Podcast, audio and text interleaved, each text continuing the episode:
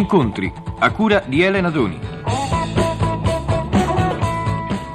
Intervistare un collega è una delle cose più difficili che ci siano difficili perché c'è un po' di soggezione, perché ci si sente, io poi mi sento, mi sentivo in particolare intimidita di fronte ad un grande giornalista radiofonico come Sandro Ciotti. Ecco, perché è appunto Sandro Ciotti che ho intervistato per questa nostra rubrica Incontri.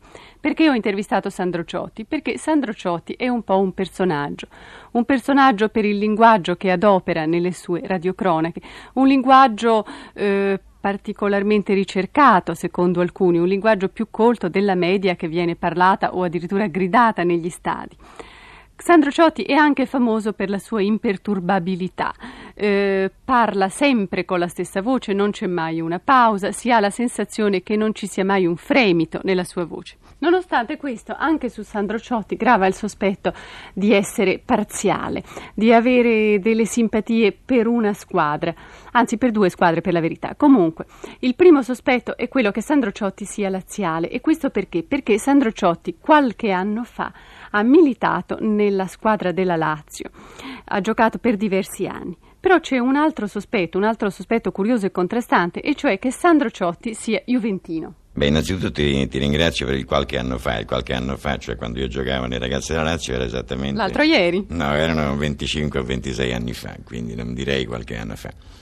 Certo, il fatto che abbia giocato nella Lazio induce molti ascoltatori a ritenermi laziale, così come il fatto di avere strillato un certo gol della Juventus che decideva nella circostanza dello scudetto può aver indotto molti a, avermi, a ritenermi juventino. Io dico questo, il cronista autentico secondo me deve sempre strillare sul gol che è il fatto emozionale più importante della partita. E poi il fatto di essere laziale o romanista o torinese o juventino secondo me è secondario rispetto alla esigenza che ognuno di noi credo rispetti di dimenticare eventualmente certe simpatie per essere invece freddi, obiettivi e imparziali quando si lavora. Fermo restando questo concetto, eh, colgo l'occasione per dire che non sono né laziale, né romanista, né juventino, né torinese, né milanista, eccetera. Sono appassionato di un certo tipo di calcio, credo come tutti quelli che il calcio lo abbiano giocato. Ora, non sempre quel tipo di calcio viene giocato dalla stessa squadra. Per esempio, il calcio che ha giocato la Lazio l'anno scorso, due anni fa, e anche in una certa misura quest'anno, è un calcio che a me piace così come mi è piaciuto subito il calcio che ha fatto la Juventus di Armando Picchi prima e di Vic Palek dopo e in una certa misura anche quello che sta giocando adesso la Juventus di Parola. Però può darsi benissimo che quest'altro anno questo tipo di calcio si trasferisca in un altro contesto, in un altro club e quindi mi piace in quell'occasione, in quella stagione quel club. Ed è l'atteggiamento che secondo me dovrebbe assumere sempre il pubblico. Sarebbe una iattura, perché senza i tifosi comunque tifosi di una stessa squadra per tutta la vita, il calcio non si reggerebbe. Però in teoria dovrebbe essere così. Cioè, eh, se uno è un appassionato di cinema o di teatro, gli piacerà un certo tipo di cinema o di teatro, gli piacerà Fellini fino a che Fellini fa un certo tipo di film. Il giorno che Fellini sbaglia film, lo abbandona per orientare le sue simpatie su un altro regista. Ecco, ma allora tu ribadisci la tua posizione di assoluta freddezza. Io quando ti sento parlare in radio alle volte mi sembra eh, di immaginare un chirurgo, direi meglio un fotografo, ecco, perché tu indubbiamente riesci a trasmettere delle immagini. Un fotografo che eh, guarda la realtà, la riporta, la fissa su una pellicola, nel tuo caso eh, neanche sul nastro perché sei in diretta, diciamo, sulle onde erziane. Ecco. Ma riesci ad appassionarti a questo gioco? Moltissimo. Io penso che il calcio sia una passione inestinguibile che una volta, una volta acquisita non, non, ci abbandona più. A me piace ancora oggi giocare a calcio, per esempio, alla minima occasione. Ah, ma ci fai ancora allora? Sì, gioco con i miei nipoti, gioco con i giornalisti, gioco con le vecchie glorie, gioco ad ogni occasione che mi si presenta di giocare. Ma cosa ne dici di quella frase stata detta il calcio è il più bel gioco del mondo, in Italia si fa di tutto per dimostrare il contrario? Ma in Italia si sbaglia spesso nei confronti del calcio per una questione di troppo amore. Tutte le volte che noi amiamo troppo qualcosa finiamo per non metterla a fuoco in modo felice, è quello che sta accadendo in questo momento in Italia. Che lo spettacolo calcistico in Italia in questi ultimissimi tempi sia un po' calato è indubbiamente vero, ma bisogna avere un minimo di pazienza. Il calcio per essere bello ha bisogno di fuori classe e noi in questo momento non ne abbiamo troppi, la situazione è tutta qui. Vorrei leggere qualche frase di Sandro Ciotti. Per esempio, Un traversone restava deserto di attenzione. Oppure forse, eh, no, questa è una frase che riguarda il Festival di Sanremo, la, troviamo, la troveremo dopo. Difficile individuare i migliori in una partita che si raccomanda più alle cronache meteorologiche che a quelle sportive. Il regolamento, evidentemente, questo eh, si trattava naturalmente di una partita giocata sotto una pioggia scrosciante. E continuavi dicendo: Il regolamento evidentemente consente di sospendere il gioco soltanto nell'eventualità in cui sul terreno si aprano improvvise voragini e ne escano dei dinosauri. A parte la battuta, dicevo, tu sei un cronista sportivo moderno, cioè eh, più freddo direi del cronista che strillava gol, e nello stesso tempo tu usi ehm, con grande perizia, devo dire, proprio da collega, di immagini senz'altro barocche. Sì, perché il barocchismo applicato a una materia appunto moderna come lo sport mi diverte abbastanza e poi penso che diverte in una certa misura anche il pubblico, anche se questo mio linguaggio non sempre viene apprezzato da certi colleghi così impancati che delle volte mi criticano ferocemente. Quelli che dicono una temperatura rigida quando tu dici fa un freddo cane. Sì, più o meno quelli lì. No, ma ci sono anche degli illustri giornalisti della carta stampata che mi hanno attaccato accusandomi di essere oscuro perché loro, non conoscendo il calcio né il suo linguaggio, ritengono oscure certe espressioni che invece sono entrate nell'uso comune per quanto riguarda gli appassionati di calcio. Quindi, per esempio, tu hai citato il termine traversone. Ecco, non c'è appassionato di calcio che non sappia che cosa significhi, invece, non so, per esempio, il signor Salvaraggio non lo sa e fa addirittura una colonna sulla Domenica del Corriere per dire che Ciotti è oscuro perché usa certi termini. Secondo me è all'oscuro lui cioè è evidente che se io mi voglio interessare di cronache scacchistiche devo rispettare gli addetti ai lavori quando usano dei termini che per gli appassionati di scacchi sono chiarissimi. D'altra parte non c'è modo di sostituire questi termini, soprattutto nel contesto di cronache che hanno dei minutaggi molto esigenti, molto stretti. Se io per dire traversone devo prima spiegare che si tratta di un passaggio molto lungo effettuato dalla fascia laterale verso il centro dell'area nemica, possibilmente a parabola, in modo che spiova sulla testa del compagno meglio smarcato, ci metto 5 minuti.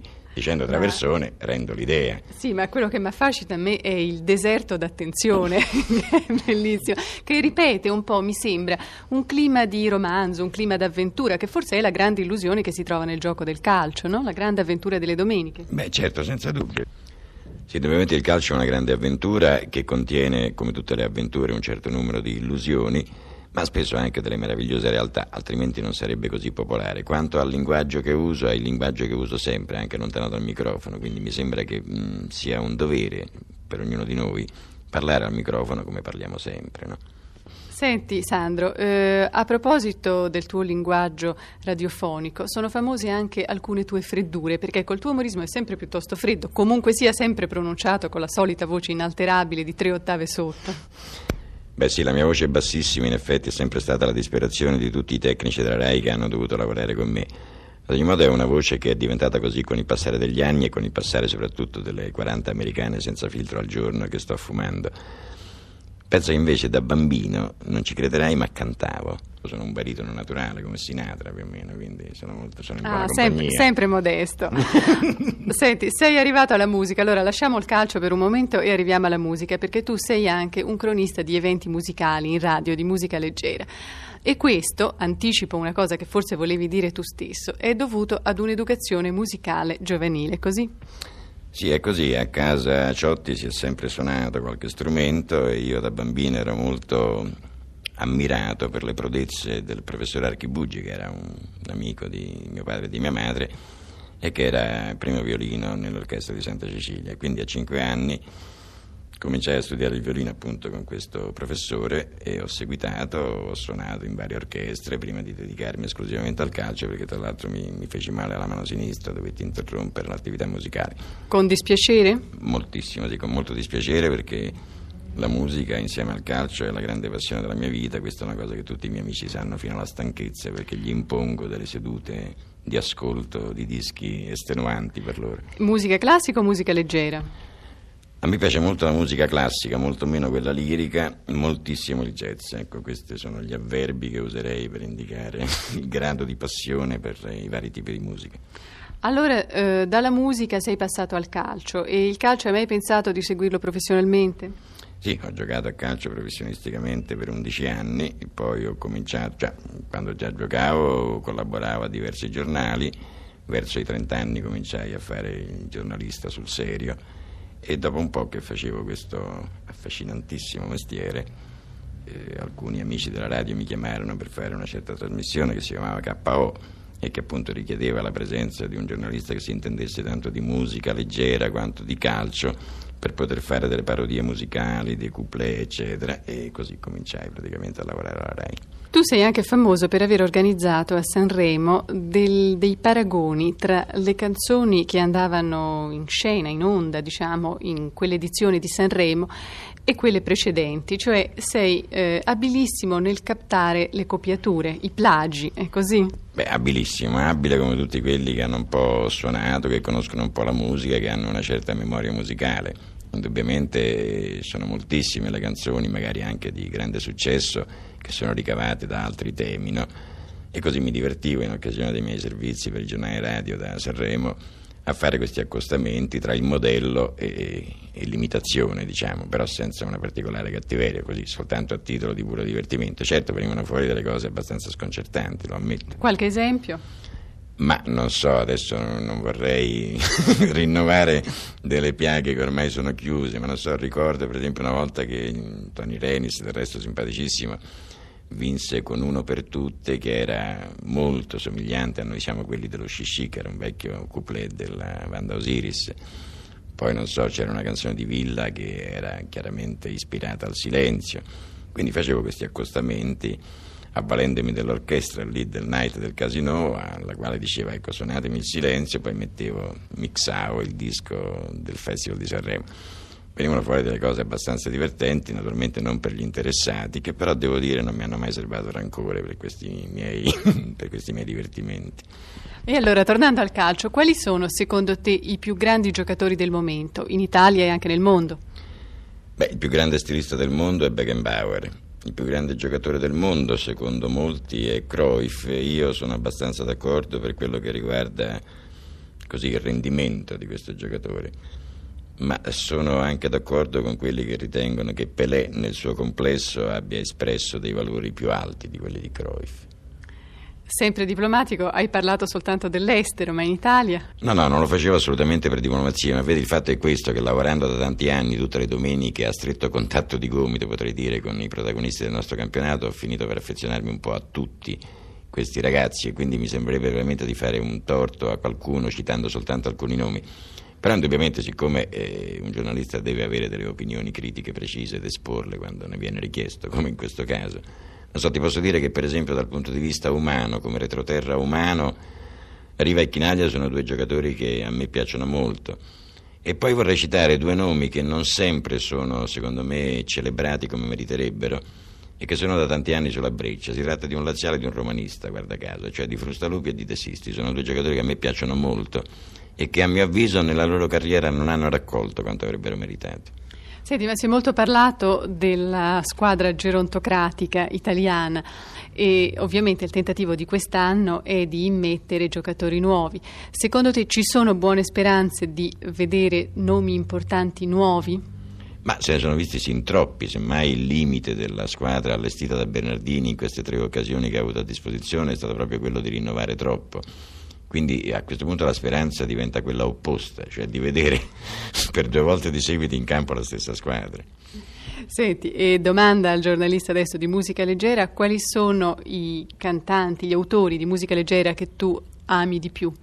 Beh, cantanti Sinatra e Fitzgerald e poi a rispettosissima distanza chiunque altro fai te.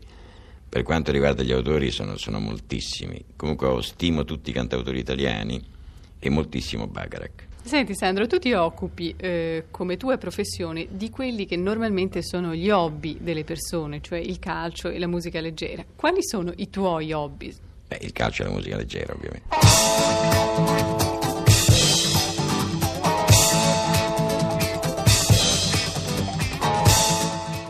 Abbiamo trasmesso Incontri a cura di Elena Domi. È intervenuto Sandro Ciotti.